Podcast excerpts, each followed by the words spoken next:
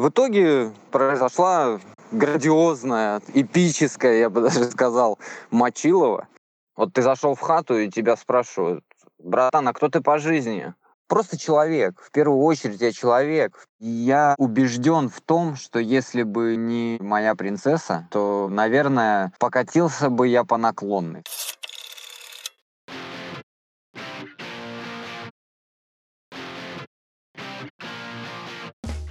Один телефонный звонок и один час, который принадлежит исключительно слушателю. Никаких имен и все темы разрешены. Это подкаст «История одного анонима» от студии Red Barn. Каждую неделю я связываюсь с анонимным слушателем, и главное, что я не могу повесить трубку первым, несмотря ни на что. Все от шокирующих признаний и семейных тайн до философских дискуссий и откровенного самопиара. Случиться может все, но главное — случится беседа. И еще один звонок, и еще одна человеческая история. В этот раз тема разговора вышла крайне непростая, но в свою очередь, на удивление, прошла просто и позитивно. Непростая, ибо говорили мы про убийство, наказание, второй шанс, дальнейшую судьбу и любовь. Затронули тему жизни в застенках и после. В общем, постарались уместить за час все, что смогли, хотя такие беседы требуют минимум ночи разговора. Ну что ж, приступим.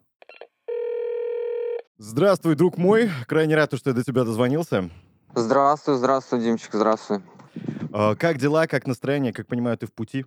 Я на улице гуляю, вот. Отлично, настроение прекрасное. Погода, правда, не особо радует, дождик вот у нас. Давай сначала, как я могу тебя называть, чтобы нам удобнее общаться было? Давай, Алексей. Алексей, Лешей будешь. Леша, я знаю то, что у тебя много дичайших историй и интересных. Жизнь ты пожил интересную, прям. Давай начнем. Давай начнем. Расскажи свою историю. Давай начнем, наверное, с того, что когда-то в далеких 80-х годах я появился на свет, на этот прекрасный, изумительный свет. Прекрасные двое, женщина и мужчина, меня произвели. Вот. Назвали меня Алешкой. И я этому очень сильно рад и благодарен своим родителям за то, что дали мне жизнь, дали воспитание. Много чего в жизни дали. Не буду все перечислять, я думаю, неинтересно это будет. Вот. Дальше началось вообще прям просто лютое что-то. Это да, детский садик. А, я думал, ты за 90-е начнешь. Нет, я начинаю за детский садик. Это вообще, когда меня кормили луком. Понимаешь, чесноком. Это же вообще самая жесть. Гады, в детском саду просто... И изверги, да. Заставляли кушать суп с салом вареным. Это вообще просто мясо белого медведя. Самое вкусное, по-моему, что я в жизни употреблял. Дальше, после детского садика, был переезд из Казахстана сюда, в Калининград. Вот. И здесь... началась школа жизни, 90-е, да, мы выживали как могли. Вот. Я думаю, что многим будет интересно, как мы выживали в 90-е. Это было вообще просто супер, я попал в такой район, современный гетто, так скажем, на тот момент, современный гетто. И если ты не бьешь, то бьют тебя. И это была вот та самая школа жизни, наверное, которую... нужно было пройти, и я бы даже, наверное, рекомендовал бы кому-нибудь этим заняться, прохождением. Знаешь, из своих воспоминаний я не хочу рекомендовать. Воровали все и все и вся. Чего только не случалось. Самый, знаешь, такой подростковый бизнес был, подростковый пенсионерский, это же сдача бутылок. О, бутылки — это вообще отдельная история. Но у нас, видишь, на тот момент находилась рядом воинская часть, и было чем поживиться более таким богатым, так скажем. Много алюминия, меди и вообще всяких разных штук. Ты по бизнесу шел? Да, я занимался драгметаллами даже. У нас был полк связи рядышком, мы разбирали радиостанции, в которых было серебро, золото, техническое, правда, но был специально обученный дядечка, который у нас все это покупал коробочками. И, в принципе, неплохо зарабатывали, да, даже, наверное, больше, чем дядечки на заводах, которые по 4-5 месяцев не получали зарплаты. У нас в военных частях за такие происшествия могли, Навряд ли бы посадили, но побить побили бы и зеленкой сверху полили. Почему-то им нравилось обливать зеленкой. Но зато соседние гаражи были без крыш. И нас это прямо манило. Вот. Я помню, как у меня брат увел, ну не только брат, я был вместе с ним, каюсь, инструмент и форму военную. И он ее долго прятал в сарае, он хотел ее одевать, хотел ее носить, но через 2 недели, придя туда, он увидел, как огромная собака Ньюфаундленд родила прямо на этой форме. Он долго-долго расстраивался. Мы не расстраивались, мы шли за новой формой. Если на ней рожал Ньюфаундленд, это вообще было круто. В детстве смотреть такие штуки почему-то нравилось. Вот как рожают кошки, собаки. Это вообще прям я не знаю, прям телесериал какой-то. Дальше что? У нас, как у всех, появилась школа. Новые знакомства, девочки, мальчики, друзья. И дружба, наверное, меня на тот момент свела с таким интересным человеком. Не буду называть его фамилию, назову его просто Сашей. Вот. У него на тот момент дедушка был адмиралом Балтийского флота. Oh. Это было вообще что-то, и мы не то, что там просто на даче у него кутили, а мы даже куда-то путешествовали с помощью этого дедушки. Ну, конечно, в районе области, но все равно это было очень интересно, потому что это были военные форты, в которых... Все так мрачно и интересно было, потому что это найти гильзы какие-то там старые, еще что-то, все это собиралось, складывалось, коллекционировалось, и потом папой сдавалось в милицию, потому что за хранение таких штучек могут дать неплохую прибавку к жизни. Дядьки ругаются. Вот. Эх, войны интересная штука, у меня парабеллум был. Ржавый, ужасный, но зато знаешь, как приятно. Эх, войны. Зато был. Ну да. В школе, да, было очень много, на самом деле, интересных историй. Я, может быть, даже сейчас все не упомню, потому что школа у меня была не одна. Я их за свою жизнь поменял столько, что никому не советую. Потому что приходилось заводить каждый раз новые знакомства. Не всегда эти знакомства были приятными, потому что ты приходишь в новый класс, там уже состоявшийся костяк, и ты для них отстой какой-то. Вот пришел там новый пацан какой-то, лошара. Пытались там и гнобить, и чмырить, но ничего, вытянул, выбился в люди. Даже был старостой в 49-м лицее. Недолго, правда, но все же потом за прогулы меня подвинули. Я был любитель погулять по области, и тем более, когда это надо идти в школу, так я лучше пойду погуляю. Там интереснее. Ну, всякие разные, да. Путешествия у меня были даже в одиночку. Покататься на трамвае с одного конца города в другой, скоротать время, прийти домой, сказать, что был в школе. Потом, после школы, началось самое интересное. В моей жизни...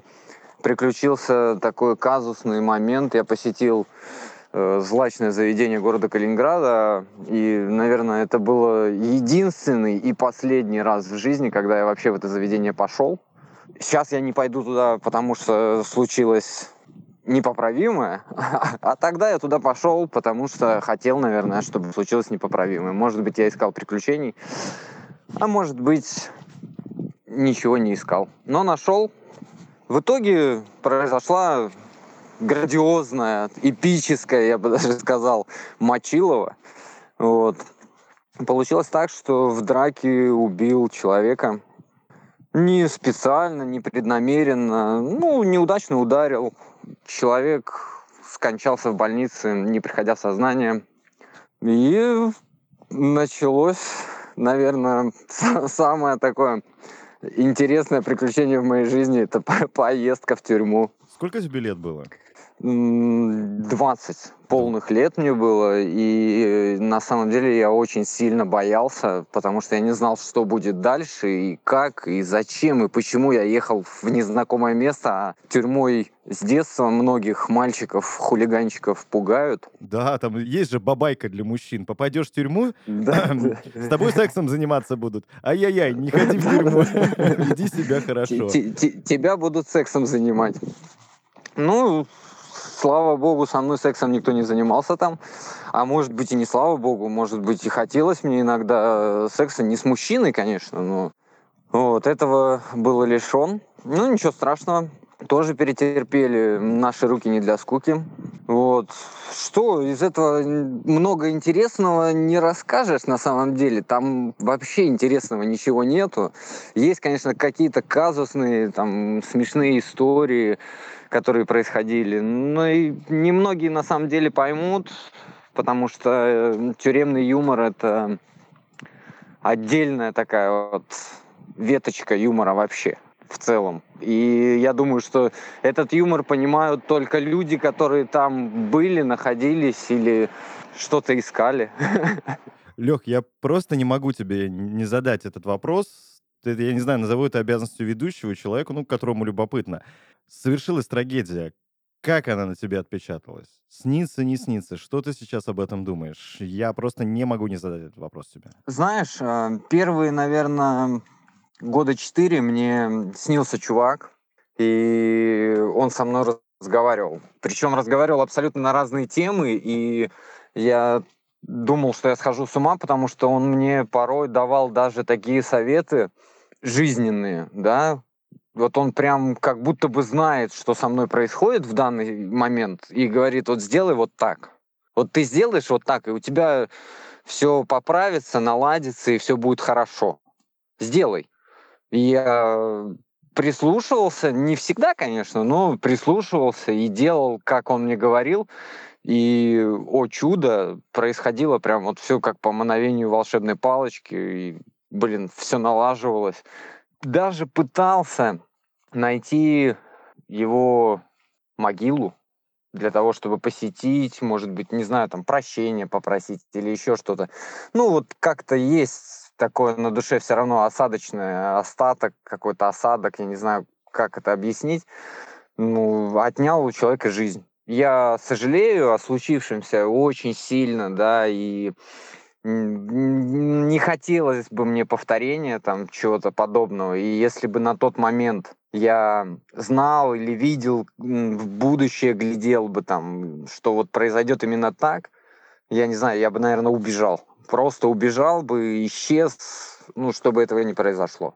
С таким вообще можно смириться? Либо это вот будет тянуться до конца жизни, либо другой вариант, просто жить и жить? Наверное, вариант жить и жить, но, блин, это все равно будет с тобой. Как бы ты ни хотел, ты что-то сделал, а каждое действие имеет свои последствия. И это будет...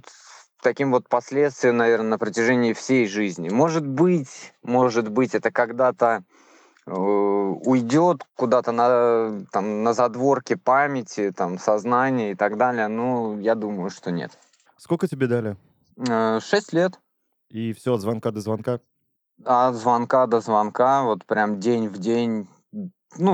Естественно, у нас же самый гуманный президент в России – Владимир Владимирович Путин, да, и я ему даже чуть-чуть благодарен за то, что он целый месяц, есть такая вот штука в нашей судебно-исполнительной системе, что президентский месяц, то есть тебе дают, допустим, 6 лет, а ты сидишь не 6 лет, а 5 лет и 11 месяцев. Отличный бонус. Это больше похоже на скидку в «Магните». Да. Это вот если ты карточку завел. Господи, понимаешь, ты очень позитивный человек. Я понимаю то, что тема крайне непозитивная, но с тобой хочется смеяться.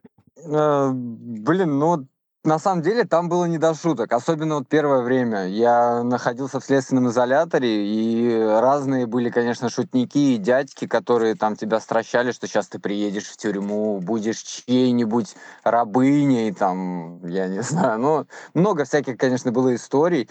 Я вот на самом деле прямо сейчас конкретных каких-то таких страшилок и не вспомню, да, но что-то вот от себя прям могу такое.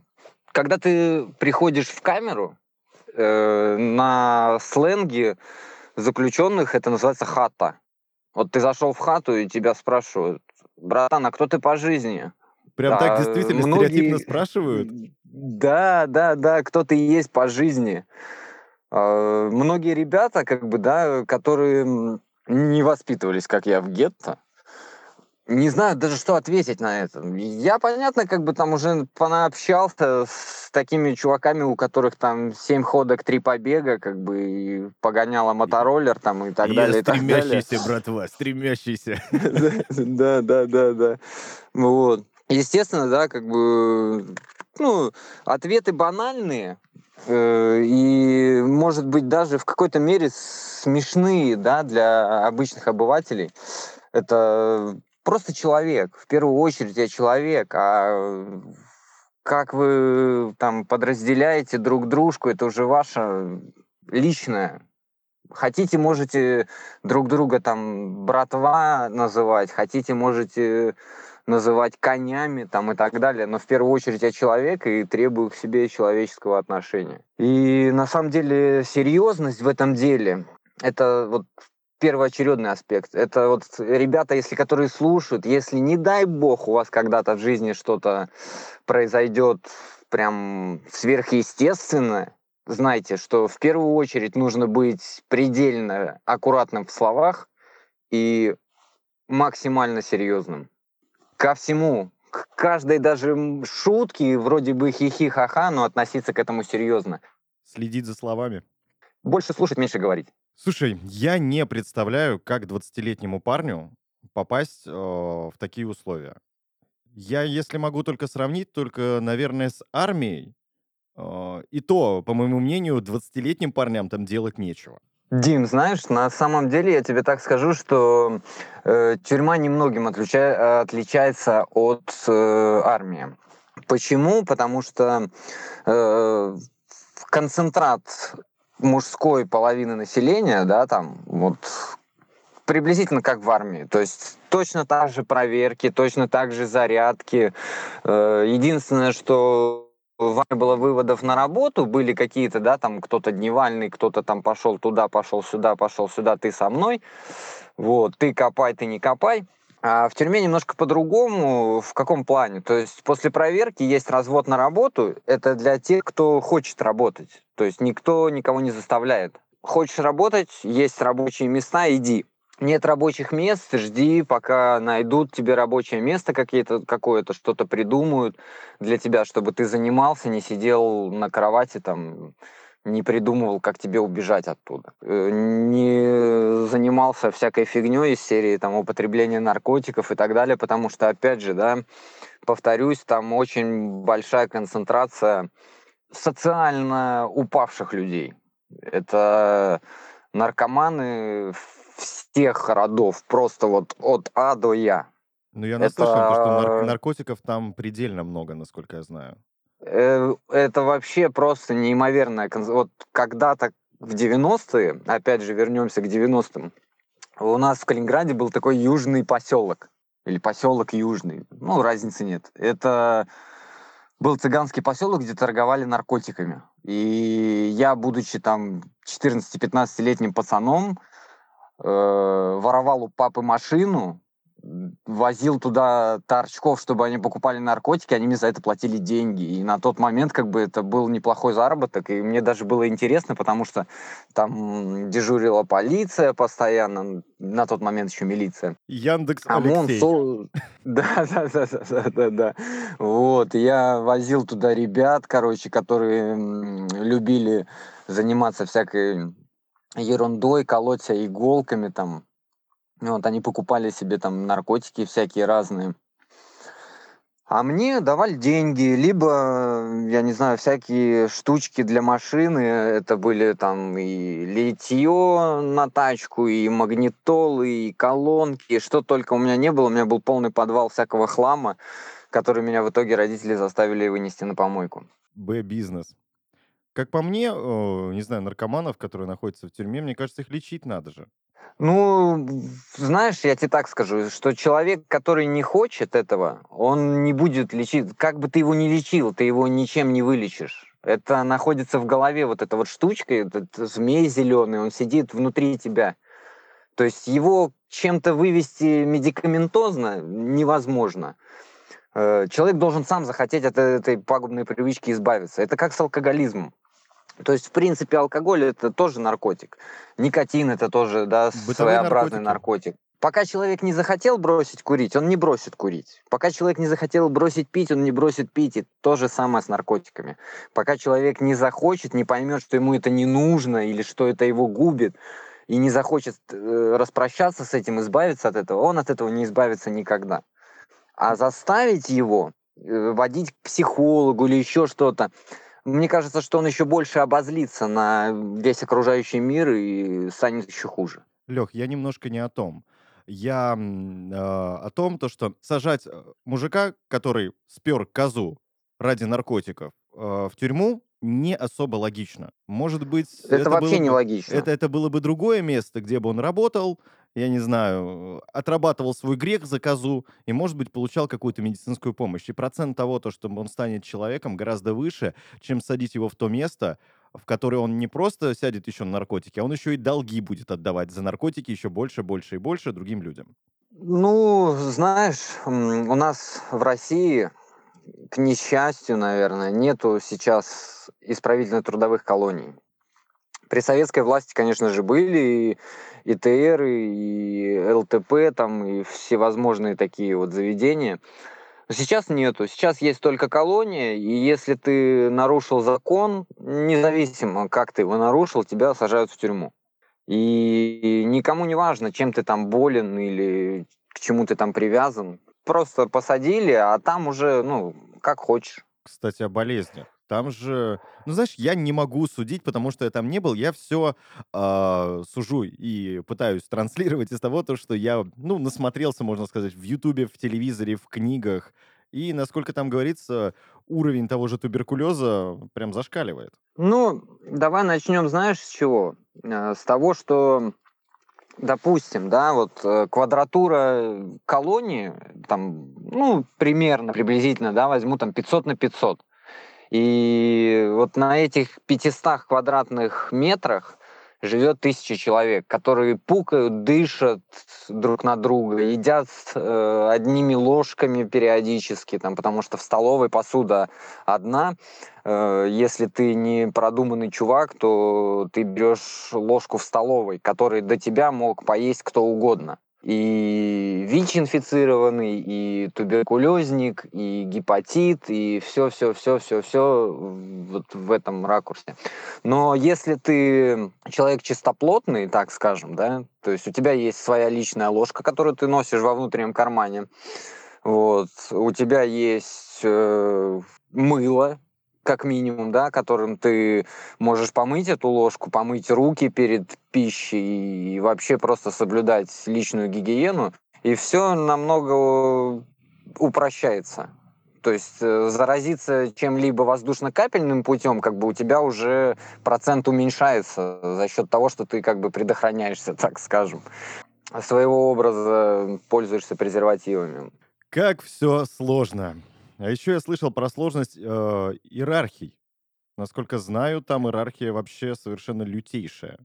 Лютейшая на самом деле, да, но вот как бы наша область, ее немножко стороной обошло, потому что, как тебе сказать, нашу область среди заключенных, осужденных, да, называют красной, потому что у нас правит правящий режим. То есть сотрудники, которые ФСИН, Федеральной службы исполнения наказаний, по большей мере они там наворачивают свое. То есть что-то сделать так, как хочется тебе, не то что не представляется возможно, это очень и очень сложно. Но попав в колонию, да, я понял, что надо быть как бы с крутыми ребятами, и тоже стал крутым. Вот, как бы это смешно ни звучало. То есть, ну, пошел туда, куда на самом деле не стоило даже идти. Я начал, как это на жаргоне, блатовать. Я отрицал режим, я помогал тем, кто шатает режим. Может быть, это опять же, да, как-то звучит смешно. Вот. Но есть определенный режим, да, там, то есть, ну, подъем, зарядка, проверка, там, туда-сюда, там, гимн, построение, туда-сюда.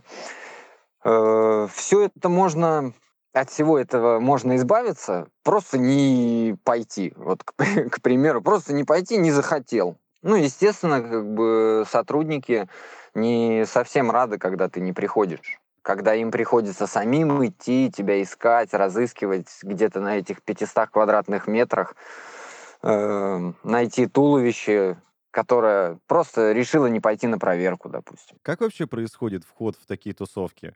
Мол, здравствуйте, граждане, я изъявил желание быть на блатной педали. Либо тебе нужно какой-то определенный стрит-кредибилити, чтобы подойти, ребят, вот у меня такой бэкграунд. Не, Дим, на самом деле, знаешь, это все намного проще и как я не знаю даже...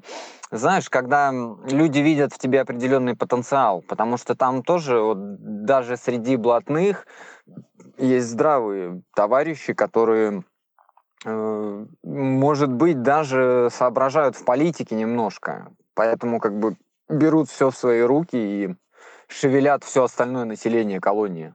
В прямом и в переносном смысле. То есть шевелят, чтобы люди не лежали на кроватях, да, а занимались какими-то общественно полезными делами. Там, допустим, возьмем банально там, сбор тех же сигарет, чая, для того, чтобы ребятам, которые находятся на строгих условиях содержания, постоянно в камере содержатся, чтобы им передать это, чтобы они там... так сказать, не чувствовали себя какими-то ущемленными хотя бы вот в мелочах, там, да, в отсутствии там, чая и курехи. Вот так. Как вы и слышали, тема оказалась далеко не самая простая. Но зато впереди ждет более приятное развитие событий, жизнь после и любимая половинка анонима, которая перевернула жизнь в иную сторону. Ну что ж, а сейчас у нас настала небольшая информативная пауза. Если вы хотите стать гостем шоу, то обязательно пишите нам в социальные сети. ВКонтакте, Instagram, канал в Телеграме, имеется и чат для слушателей. Ну и можно написать на hey@redbarn.ru. У меня вот такой вопрос к тебе есть. Как ты знаешь, есть у нас в отдельных регионах детвора, ауешники маленькие. И они же пропагандируют сами. Ну, им пропагандируют, и они сами пытаются транслировать это. Мол, так называемые коренные обитатели тюрем — это чуть ли не Робин Гуды. Самые честные на планете люди, которые только вот по своему жизненному уставу и шаг вправо, шаг влево расстрел. Мне же кажется, это все не по-настоящему же. Знаешь, у меня есть такая присказка, что вот 90% населения колонии они все сидят ни за что. Их посадили туда вот по чистой случайности. Вот, ну, честнейший человек шел, гулял вечером. Полицейский подбежал, беспредел. Да. Подбежали менты, подкинули. Я вообще не при делах, как бы. И вот с каждым вторым ты разговариваешь, они вот такие. То есть, говорит, да, я ничего не делал. То есть мне сунули нож в руку окровавленный, я никого не резал, ничего не убивал. А то, что ты расчленил бабушку из-за пенсии, там, из-за ее, да, ну, да нет, это не я. Бабушка сама. Да, она сама кинулась на нож, я вообще ее не просил об этом. Ну и таких как бы историй тоже, да, там полно. Есть вообще отдельные товарищи, там, вот у меня был чувак, с которым я общался, реально, да, вот у него сумасшедшая делюга, он просто совершил неимоверный поступок, он просто пошел помогать бабушке, соседке, которая его морально просто загнобила, там, пока он ей вешал этот карниз, и он этим молотком деревянным размозжил ей башку, чтобы она заткнулась. Wow. Просто чувак психанул на ровном месте, просто пошел помогать соседке, в итоге задолбил ее резиновым молотком. Ну, ему бы новопаститику попить. Вот, понимаешь, просто, ну, чувак просто психанул. Понятно, я его не оправдываю ни в коем мере, да, ну, бабушка тоже как бы не совсем права. Для какой цели она звала соседа, чтобы он повесил ей карниз, чтобы учить его, как это делать? Ну, так если ты такая умная бабушка, возьми и повесь себе карниз. Эх. Ну, в итоге, видишь, как вот плачевно все это кончилось для бабушки. Я хочу тебя спросить о вещи, от которой устала вся страна. Вот эти вот тюремные колл-центры. Ты попал на это? Да, есть такая вот штука там, знаешь, и не обязательно даже вот колл-центры, что они там сотрудниками Сбербанка представляются и так далее. Разводников вообще полно. И на самом деле у нас настолько доверчивые люди, что они верят любой херне, которую рассказывает беззубый дядька по телефону. Лёх, Ты понимаешь, такое цирковое представление устроили моей бабушке. Там еще и голос попался, похожий на мой. Она отдала 80 тысяч рублей. Я был на тот момент, довольно спокойный был уже на тот момент, и хотя мог попасть в какую-то непонятную ситуацию. Ей позвонили, сказали, мол, у меня сломана рука, нахожусь я у товарищей полицейских, и чтобы меня забрать за мои беспредельные дела, нужно отдать 80 тысяч рублей. И она отдала. Ее обрабатывали часа полтора. Я не успел буквально на 5 минут. И моему негодованию не было границ. Но, с другой стороны, когда я на нее посмотрел, она расстроился и сказал единственное, то, что зато я знаю то, что ты меня любишь безмерно, и никакие деньги тут не деньги. Вот. Ну, такая жизненная проверка любви бабушкиной. Это да. Ну, я не знаю, как можно быть такой сволочью? Ну, давай начнем с того, что, опять же, буду заниматься тавтологией. Люди, которые там живут, то население. Наверное, 60-70% они не имеют мало того, что сами за душой ни гроша. Так и никого нет на свободе у них. То есть они там одни и предоставлены сами себе. И чтобы себя как-то, я не знаю, прокормить и побаловать где-то что-то чем-то, выкроить какую-то копейку, они занимаются вот обманом честного народа. Знаешь, я на самом деле их и не оправдываю, но и не осуждаю. Потому что, опять же, да, есть такая поговорка, что без лоха жизнь плоха. Ну, есть такое дело, но это все-таки пенсионеры. Ну и с другой стороны, смотри, смысл они сидят... Когда пенсионеров обманывают, это, конечно, не есть хорошо. Но что делать? Ну да, с одной стороны, если ты взрослый человек и переворачиваешь и отдаешь все данные карточки, ну извините, пожалуйста, это налог на тупость. Ну вот, приблизительно об этом я и пытался сказать. Тут у тебя просто это красочнее получилось. Давай, наверное, о позитивном. До подкаста мы общались. Девушка у тебя есть. И, как я понял, она тебя ждала. Ждала. Вообще моя любимочка. Она не просто меня ждала, она даже приезжала ко мне туда, гостила у меня там. Знаешь, есть такая штука, называется длительное свидание. Угу.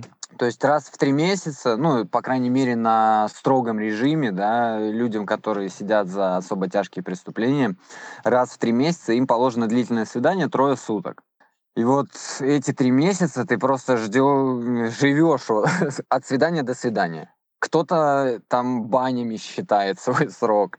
То есть раз в неделю помывка в бане, и вот от бани к бане считает. Кто-то считает там от передачки к передачке. А вот я считал от свидания к свиданию. По крайней мере, последние 1,5 года, что у меня была моя солнышко, я вот прям, не знаю, я деньки считал, зачеркивал в календаре, что вот все, там осталось 3, 4, 5, там 2 дня, 1, все, там уже шило в жопе, не можешь сидеть на месте, там спать не можешь, думаешь, все, завтра пойду, мы с ней там все. Приходишь туда, тупо жрешь и думаешь, ё-моё, а ведь так такие мечты были. Так слушай, это получается, вы познакомились, когда ты проходил, так сказать, обучение в этом университете? С социальными сетями познакомились или как? Нет. На самом деле, как бы заново общаться мы с ней начали посредством социальных сетей, да. Но я ее знал очень давно. Мы с ней знакомы были уже, наверное, лет 15. То есть мы жили недалеко друг от друга в соседних дворах. Я был таким хулиганщиком, а она вот умненькой, положительной девочкой, которая там училась хорошо, высшее образование получила там и так далее. Ну, то есть, как дочка родителей своих. То есть делала, грубо говоря, все так, чтобы мама, папа были довольны, ну и, соответственно, себе как бы там на будущее что-то. Лех, прости на секундочку, но у меня играет в голове круг «Девочка Пай». Вот, да, это прям вот самое то выражение, которое потом «девочка пай», да. Может быть, круг про меня пил? Может быть, заранее. Да. Да, я очень сильно, на самом деле, благодарен, очень огромная, колоссальная поддержка с ее стороны шла. Я, конечно, не отнимаю того, что у меня еще есть родители, которые меня в этой ситуации не бросили. Они точно так же меня поддерживали, разговаривая со мной периодически по телефону. Как ни странно, да, в тюрьме есть телефоны мобильные, и хоть они и запрещены в пользовании, но они есть. Ну и даже, я так скажу, что практически у каждого осужденного есть телефон мобильный, которым он может свободно пользоваться. Ну, насколько это возможно, потому что стоят глушилки там. Но, опять же, зэк — это такая, вот, я не знаю, как, такой человек, вот так, ладно, чтобы никого не обзывать и не оскорблять, это такой человек, который, знаешь, вот как таракан. Он выживет в любой ситуации, приспособится к любым условиям и сможет найти решение любой проблемы.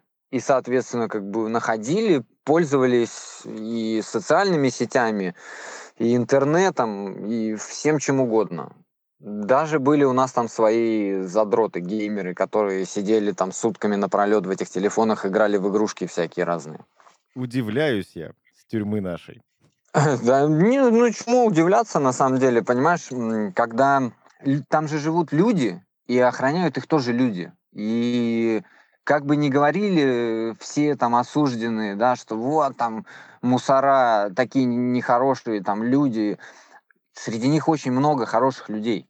И не побоюсь этого слова, много, много. Они тоже люди, и они понимают прекрасно, что, может быть, когда-то ему придется по соседству со мной жить. И он со мной общается как с человеком. Хотя есть, конечно, среди них и конченые, которые не то чтобы даже выполняют свою работу от и до, они даже немножечко перебарщивают. Ну вот этот борщ, как бы он лишний.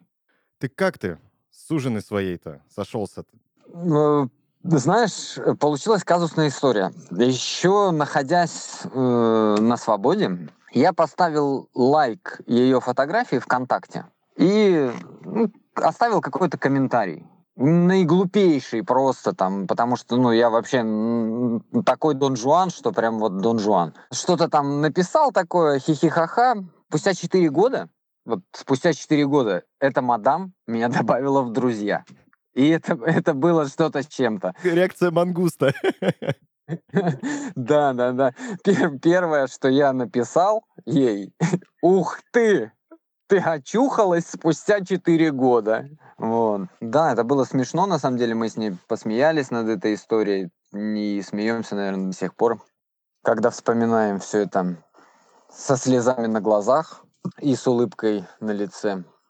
Ну, знаешь, все как-то само собой вот закрутилось, завертелось. Ей было интересно. Ну, естественно, я сразу же сказал о своем местоположении. Вот. Рассказал, почему, как, зачем, что. Был с ней вообще предельно честен там, на все 100%. Потому что мне не хотелось этого человека обманывать. Не напугал? Ну, может быть, она и напугалась, как бы не признается, конечно.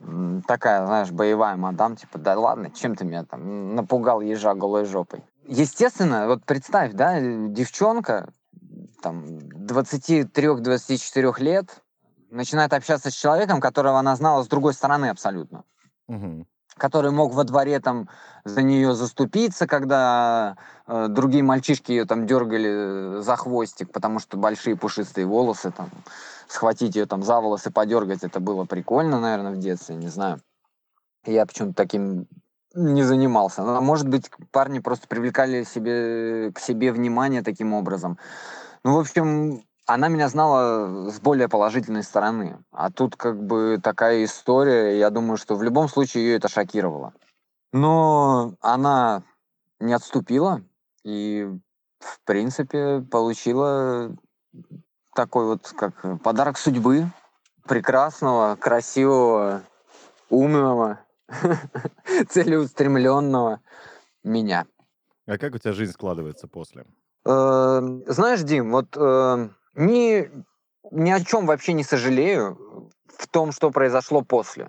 Я задался определенной целью, да, чтобы моя жизнь, вот эти вырванные 6 лет из моей жизни, чтобы они, как сказать, урон от них уменьшить просто, ну, если не на 100%, то хотя бы процентов на 90%. Я с лютейшей скоростью просто на третий день после освобождения я уже устроился на работу. Я начал работать, причем работал на 2 работах одновременно. Сразу взяли? Да, вообще без проблем. Ну, я думаю, что... Посмотрев на меня, многие скажут, да, господи, он врет, какая тюрьма. Я же, понимаешь, сейчас мне 32 года, и, блин, мне сигареты не продают в магазине иногда. Я прихожу в магазин, а мне говорят, молодой человек, а не будете ли вы так любезны показать нам документ? Да, я если бороду сбрею, то все, Карачун. А так через раз тоже. Молодой человек, вы нас обманываете. А я своим голосом такой, нет, не обманываю. Работал в охране. В охране работал. Подожди, это... стой. А это не западло ли? Ну, может быть, кому-то и западло, а нормальному, здравому человеку, знаешь, я, может быть, сейчас грубо скажу, и какашки убирать будет не западло, если за это платят. Ну, почему? Потому что здесь немножко другая жизнь, и... Все вертится по-другому, в другую сторону. И, знаешь, люди, которые вокруг тебя находятся, они, наверное, смотрят больше на твой статус, нежели кем ты работаешь. То есть вот если у тебя есть квартира, есть машина, ты целеустремлен, ты можешь себе позволить... банально, да, там, опять же, скажу, там, бутылку водки за 1400, они по-другому на тебя абсолютно смотрят. Нежели когда ты приходишь, покупаешь бутылку водки за 100 рублей и пачку сигарет за 50. Ты можешь сказать то, что именно любимая повернула тебе мир? Я не могу, я это говорю. Я очень убежден в том, что если бы не моя принцесса, то, наверное, покатился бы я по наклонной, скорее всего. Потому что я не то, что я прям ведомый какой-то чувак, но я очень сильно разочаровался во многом. В жизни разочаровался, побыв там, я понял, кто есть что, я понял, что друзей у меня никогда не было в жизни, вот, что у меня были только знакомые, и чаще всего это не очень хорошие знакомые. Я не скажу, что я из-за них, да, там попал в тюрьму, я сам виноват в том, что я совершил, и... Блин, я за это ответил, как бы, и, может быть, еще отвечу. Но если бы не моя зайка, я думаю, что у меня бы не было бы сейчас даже того, что у меня есть. Не получилось бы у меня ничего. Ничего абсолютно не получилось бы без нее, потому что любовь сильная штука. Без любви просто человек становится... животным. И то даже у животных есть любовь. Я не знаю, насекомым становится. Ну, бесхребетным. Ну, вот что-то теряется в человеке, если он не может любить и нелюбим. Я скажу поэтично. Рильке писал, всему ужасному любви не достает. Да, все становится очень ужасно. И человек ужасным становится, если нет любви. Полностью с тобой соглашусь. Каким будущее свое видишь? Дети не дети, жена не жена, собака там, дом двухэтажный, трехэтажный. И жену, и не жену вижу.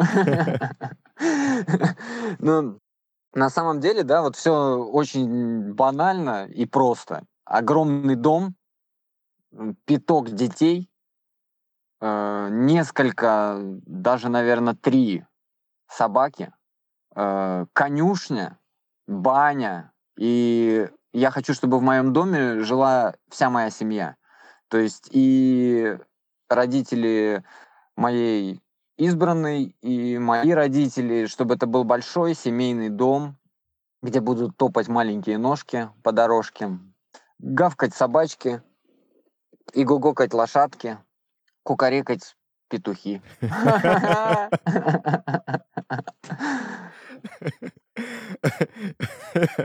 Так, надо успокоиться. Тонко. Слушай, беседа у нас получилась интересная. Отчасти немного странная, потому что базис беседы, он немного трагический. Но, с другой стороны, я прям рад, что ты сейчас относишься к жизни так хорошо, позитивно, главное, со всей этой любовью к девушке, к делу. Это очень-очень круто, но, наверное, стоит мне тебя попросить сказать, наверное, пару слов ребятам, которые, дурью маются, которые еще не понимают то, что если сядут они, то по факту будут сидеть не они, а их родители. И, может быть, пару слов каких-нибудь, чтобы протрезвели идиоты. Знаешь, слов, наверное, будет мало. На самом деле, я считаю так, что должны быть какие-то социальные программы для таких ребят, чтобы они не занимались дурью, а занимались спортом, занимались какими-то, я не знаю, кружки, не кружки, что угодно, да, лишь бы они не слонялись по улицам, не нюхали клей и не кричали и не писали на стенах «Ауе». Вот. Ничего романтичного в этом месте нету. Ничего прекрасного в этом месте нету. Это вырванные годы из жизни, это испорченная репутация, это потеря сознания. Потому что сознание затуманивается посредством балаболов всяких разных, которые подсаживаются тебе на уши, рассказывают всевозможные истории, как можно сделать хорошо и лучше. Вот. И, ребят, на самом деле лучше вашей жизни ничего нет у вас. Это самое драгоценное, что есть. Время, которое вы упустите, его никто не вернет. Это время может вас обогатить, может сделать умней, красивей, все что угодно. Любые мечты могут исполниться. Не стремитесь туда попасть. Не попадайте туда ни в коем случае. Это яма, компостная яма. Там вот прям концентрация перегноя населения. Вот так. Эх, сочно звучало. Ну что ж, Лёх, тебе спасибо большое за беседу, спасибо за откровенность. Тебе действительно удачи, любви еще больше. И все, я думаю, обязательно получится. Судьбу надо менять, я не знаю, у людей должен быть второй шанс. И это круто. Вот. Большое, огромное спасибо тебе тоже за беседу. Выговорился, поговорили, посмеялись. Все было очень круто. Супер. Счастливо. Счастливо. Ну что же, время итога. И вывод тут просто до банальности. Думайте, что вы делаете, ибо ваши действия влияют и на чужую жизнь, и на вашу целиком и полностью. И одним взмахом можно разрушить многое. У анонима появился второй шанс на жизнь, и это больше, чем хорошо, хотя можно ли исправить ошибку молодости, вопрос все же остается открытым. Но главное, огромное спасибо за честную беседу. Дальше у нас больше истории тем, и вы делитесь, рад буду вас слышать в прекрасной истории от анонима на Red Barn подкаст.